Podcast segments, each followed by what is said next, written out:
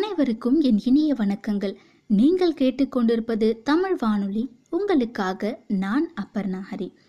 நேயர்களுக்காக இன்று நான் ஒரு புத்தகத்தை வாசிக்கவிருக்கிறேன். இப்புத்தகத்தை எழுதியவர் மருதன்.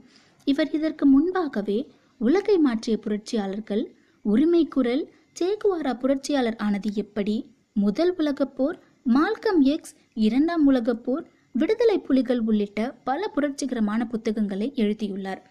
தற்போது நான் வாசிக்கவிருக்கும் புத்தகமும் அவ்வாறே புரட்சி மிகுந்த புத்தகம் என்றே கூறலாம். அனைவராலும் சர்வாதிகாரி என்று அழைக்கப்படும் ஹிட்லர் அவர்களின் வதை முகாம்களை பற்றிய புத்தகம்தான் இது. இப்புத்தகத்தின் பெயர் ஹிட்லரின் வதை முகாம்கள். புத்தகத்தை எழுதியவர் மருதன். தற்போது இப்புத்தகத்தை பற்றிய ஒரு சிறிய குறிப்பு உங்களுக்காக. அறம் சட்டம் உரிமை மனிதநேயம் சுதந்திரம் ஆகிய லட்சியங்கள் அனைத்தையும் உடைத்து நொறுக்கிவிட்டு அந்த சிதிலங்களை கொண்டு வதை முகாம்கள் கட்டியெழுப்பப்பட்டன. பலவீனமான தரமற்ற இனத்தை வலுவுள்ள உயர்வான ஓரினம் வெற்றி கொள்வதுதான் இயற்கை என்னும் அச்சுறுத்தும் சித்தாந்தத்தை கொண்டு இந்த பேரழிவு நிகழ்த்தப்பட்டது. பல்வேறு நாடுகளை சேர்ந்த லட்சக்கணக்கான யூதர்களை ஐரோப்பா முழுவதிலும் உள்ள பல வதை முகாம்களில் தொகுத்து மனம் கூசச் செய்யும் கொடூரங்களை நிகழ்த்தி மிருகத்தனமான வதைத்தும் சிதைத்தும் கொன்றொழித்தனர் நாசிகள். வதை முகாம்களில் கொல்லப்பட்டவர்கள் அனைவரும் நம்மை போன்ற சாமானியர்கள். அவர்களை வதைத்து கொன்றவர்களும் கூட நம்மை போன்றவர்கள்தாம். விவரிப்புக்கு அப்பாற்பட்ட வலி வதை ரணம் ஆகியவற்றின் வரலாறு அது. அதன் ஒவ்வொரு பக்கத்திலும் முடிவற்ற இருளும் இதயத்தை கிழிக்கும் மரண ஓலங்களும் நிறைந்திருக்கின்றன. திரும்பும் பக்கமெல்லாம் மலை போல் எலும்புகள் குவிந்து கிடக்கின்றன. தொலைந்து போன கனவுகளும் வற்றிப்போன உடல்களும் சிதறி கிடக்கின்றன. நாம் ஒருபோதும் காண விரும்பாத காட்சிகளை கேட்க அஞ்சும் ஒலிகளை உணர மறுக்கும் உண்மைகளை மருதனின் இந்த புத்தகம் உயிர்ப்பித்து கொண்டு வருகிறது. தற்போது புத்தகத்திற்குள் செல்வோம். பாகம் ஒன்று திட்டம். நாகரீகத்தின் வேர்கள் மீது நாசி தொடுத்த தாக்குதலை இருபதாம் நூற்றாண்டின் தீர்மானமான நிகழ்வு என்று குறிப்பிடலாம். அந்த தாக்குதலின் மையப்புள்ளியாக ஹிட்லர் இருந்தார். அதை முன்னெடுத்தவர் அவர்தான். ஆனால் அதற்கான முழு காரணமும் அவர்தான் என்று சொல்ல முடியாது. இவ்வாறு கூறுகிறார் இயான் கிர்ஷா. ஜாக் மாண்டில்பாமுக்கு பன்னிரண்டு வயது ஆகும் வரை அவருக்கு ஹிட்லரை தெரியாது. வதை முகாம் என்றால் என்னவென்று தெரியாது. காஸ்டாம்பரில் இருந்து ஏன் புகை கசிந்து வருகிறது என்று தெரியாது. ஆரிய இனம் யூத இனம் இரண்டும் தெரியாது. இரண்டில் எது உயர்ந்தது என்று கேட்டால் விழித்திருப்பார். போலந்தில் பால்டிக் கடலை ஒட்டி அமைந்துள்ள காடன்யா எனும் நகரில் ஜாக் தன்னுடைய அம்மா அப்பா அக்கா தம்பி ஆகியோருடன் வசித்து வந்தார். அவர்களுடன் தான் வாழ்க்கை முழுக்க வளர்வோம் என்று அவர் நம்பிக்கொண்டிருந்தார். எங்கள் வீட்டில் சிரிக்கும் சத்தமும் முத்தமிட்டு கொள்ளும் சத்தமும் கேட்டுக்கொண்டே இருக்கும். என் அப்பாவும் அம்மாவும் ஒருவரையொருவர் நேசத்துடன் காதலித்தனர். வெளிப்படையாகவே அவர்கள் தங்கள் அன்பை பரிமாறிக்கொள்வார்கள். எங்களிடமும் தான். அது மிக அழகான வாழ்க்கை. ஒரு நாள் ஜாக்கின் பெற்றோர் வேறு சில நண்பர்களுடன் வீட்டில் அரசியல் பேசிக்கொண்டிருந்த போது ஜாக் காது கொடுத்து கேட்டார். அப்படி செய்வது தவறு என்று ஜாக்குக்கு தெரியும். ஆனால் பெரியவர்களின் உலகம் எப்படி செயல்படுகிறது என்பதை வேறு எப்படி தெரிந்து கொள்வது? ஜாக் விவரிக்கிறார். ஜெர்மனி எங்களுக்கு நெருக்கமான ஒரு நாடு என்று தெரிந்து கொண்டேன். ஜெர்மனியில் யூதர்கள் என்று சொல்லப்பட்டவர்களுக்கு ஹிட்லர் பல்வேறு துன்பங்களை விளைவிக்கிறார் என்று அவர்கள் பேசிக்கொண்டார்கள் அடால்ஃப் ஹிட்லர் என்பவர் நாசி ஜெர்மனியின் சர்வாதிகாரி என்றும் தெரிந்து கொண்டேன். ஏன் ஹிட்லர் யூதர்களை துன்புறுத்த வேண்டும் என்றும் யூதர்கள் என்பவர்கள் யார் என்றும் தெரிந்து கொள்ள விரும்பினாலும் யாரிடம் கேட்பது என்று தெரியாததால் அமைதியாகவே திரும்பிவிட்டார் ஜாக். ஹிட்லர் ஜெர்மனியின் பிரச்சனை மட்டுமல்ல போலந்தின் பிரச்சனையும் கூட என்பதை ஜாக் அடுத்தடுத்த நாள்களில் தெரிந்து கொண்டார். காரணம் யூதர்கள் போலந்திலும் இருந்தனர். ஜாக்கின் பெற்றோர் வெளிப்படையாகவே இப்போது ஹிட்லர் பற்றி பேசிக்கொள்ளத் தொடங்கிவிட்டனர். வீதிகளில் இறங்கி நடந்து செல்லும்போது கூட ஹிட்லரின் பெயரை ஜாக் கேட்க வேண்டியிருந்தது.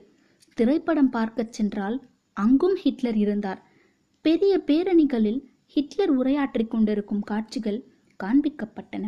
செக்கஸ்லோவாக்கியாவில் ஹிட்லரின் படைகள் இராணுவ அணிவகுப்பு நடத்துவதை காட்டினார்கள். சில சமயம் வானொலி பெட்டிகள் வழியாக ஹிட்லரின் உரைகள் கசிந்து வந்தன. நாங்கள் ஜெர்மனியில் இருந்து வெறும் பன்னிரண்டு மைல் தொலைவில் இருந்தோம். போலிஷ் மொழியோடு சேர்த்து ஜெர்மனியும் எங்களுக்கு தெரிந்திருந்தன. எனவே ஹிட்லர் என்ன பேசிக்கொள்கிறார் என்பதை என்னால் புரிந்து கொள்ள முடிந்தது.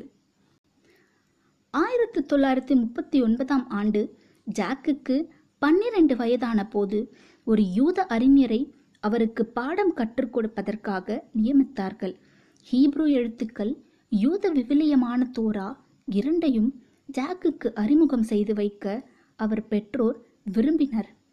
கிட்டத்தட்ட அதே சமயம் ஹிட்லர் யூதர்களை எந்த அளவுக்கு வெறுத்தார் என்பதற்கான ஆதாரங்கள் அடுத்தடுத்து வெளிவரத் தொடங்கின. வீட்டில் முத்தத்தின் சத்தமும் சிரிப்பின் சத்தமும் குறைந்தன. அப்பா அம்மா இருவருமே கவலையில் தோய்ந்திருப்பதை ஜாக் கண்டார். இப்போது அவர்கள் குழந்தைகளுக்கு முன்பே அரசியல் பேசத் தொடங்கிவிட்டார்கள். பெரியவர்கள் உலகம் திடீரென்று முழுமையாக திறந்து கொண்டு விட்டது. ஆனால் அது ரசிக்கும்படியாக இல்லை. போலந்தில் ஹிட்லர் நெருங்கினால் என்ன செய்வது? குழந்தைகளை என்ன செய்வது? இங்கிருந்து எப்படி வெளியேறுவது? அமெரிக்காவுக்கு செல்லலாம் தான் ஆனால் அங்கே குடியேறுவதற்கு ஏகப்பட்ட கெடுபிடிகள் இருந்தன. ஆஸ்திரேலியாவில் ஒரு குடும்பத்திலிருந்து ஒருவர் மட்டுமே முதலில் செல்ல முடியும். என்ன செய்யலாம் என்றவாறு அவரது பெற்றோர்கள் யோசித்திருந்தார்கள். பிறகு ஜூன் மாதம் ஒரு நாள் திடீரென்று ஜாக்குக்கு வகுப்பெடுத்து வந்த யூத ஆசிரியர் காணாமல் போய்விட்டார். அவர் போதித்த பாடங்களை புரிந்து கொள்வது கடினமாக இருந்ததால் ஜாக் தன் ஆசிரியரை பற்றி அதிகம் கவலைப்படவில்லை. ஆகஸ்ட் மாதம் பள்ளிகளும் மூடப்பட்டுவிட்டன. இனி வகுப்புகள் இல்லை என்றும் சொல்லப்பட்ட போது ஜாக்கின் மகிழ்ச்சி கரை புரண்டு ஓடத் தொடங்கியது. ஆனால் அப்பா அம்மா இந்த மகிழ்ச்சியை பகிர்ந்து கொள்ள முடியாது என்பது ஜாக்குக்கு தெரியும். அவர்கள் போர் குறித்தே இப்போது சிந்தித்துக் கொண்டிருந்தார்கள். போலந்து தனது கற்கால இராணுவத்தை கொண்டு ஜெர்மனியின் படைகளை தடுத்து நிறுத்த முடியாது என்பதே அவர்கள் கவலை. ஏற்கனவே இராணுவத்தில் சில ஆண்டுகள் பணிபுரிந்திருந்ததால் அப்பா சொன்னால் சரியாக இருக்கும் என்று நினைத்து கொண்டார் ஜாக். ஜெர்மனி போலந்தின் மீது குண்டு வீசப் போகும் செய்தி வெளிவந்தது. நாங்கள் வசிக்கும் பகுதியிலிருந்துதான் தாக்குதல் ஆரம்பமாகும் என்பதால் அப்பா ஒரு முடிவுக்கு வந்தார்.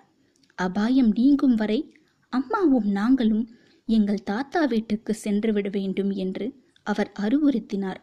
முன்னூறு மைல் தள்ளி அமைந்திருந்தது தாத்தாவின் கிராமம். ஜாக்குக்கு அப்பாவை விட்டு பிரிய மனமில்லை. நீங்களும் எங்களுடன் வந்துவிடுங்கள் அப்பா. ஆனால் அவர் மறுத்துவிட்டார் நான் சில விஷயங்களை முடித்துவிட்டு வருகிறேன். நீங்கள் முதலில் செல்லுங்கள். ஜாக்கின் கையை இறுக்கமாக பிடித்தார். அப்பா நீதான் வீட்டுக்கு பெரிய மகன். குடும்பத்தை காப்பாற்றும் பொறுப்பு உனக்கு இருக்கிறது. நான் உன்னைத்தான் நம்பியிருக்கிறேன் என்றார். ஜாக்கால் அந்த வார்த்தைகளை அதற்கு பிறகு மறக்கவே முடியவில்லை. கண்கள் முழுக்க நீருடன் அப்பாவிடம் இருந்து விடை சென்ற அந்த தருணத்தில் தன் குழந்தை பருவம் முடிவுக்கு வந்து விட்டதை அவர் உணர்ந்து கொண்டார். விளையாட்டு பொழுதுகள் முடிவடைந்து விட்டன. எதை பற்றியும் கவலைப்படாமல் சுற்றித் திரிந்து கொண்டிருந்த காலம் முடிவுக்கு வந்து விட்டது தன்னுடைய மதக்கல்வியோடு சீர்த்து பள்ளிக் கல்வியும் நிரந்தரமாகவே முடிவுக்கு வந்துவிட்டதை ஜாக் உணர்ந்தார். எல்லாம் சரியாகிவிடும். அப்பா விரைவில் வந்து விடுவார். தாத்தா வீட்டில் எல்லோரும் பழையபடி மீண்டும் மகிழ்ச்சியோடு வாழ முடியும் என்று நம்ப விரும்பினார். ஆனால் இனம் புரியாத பயம் உடல் முழுக்க பரவிவிட்டிருந்ததால் ஜாக்கால் தனது இனிமையான கற்பனையை அதற்கு மேல் வளர்க்க முடியவில்லை. முத்தங்களும் சிரிப்புலிகளும் இல்லாத ஓரிடத்திற்கு சென்று கொண்டிருக்கிறோம் என்பது மட்டும் தெளிவாக புரிந்தது ஜாக்கிற்கு. இத்துடன் முதல் பாகத்தின் முதற் பகுதி நிறைவு பெறுகிறது. அதுவரை உங்களிடமிருந்து விடைபெறுவது உங்கள் அபர்ணாஹரி நன்றி வணக்கம்.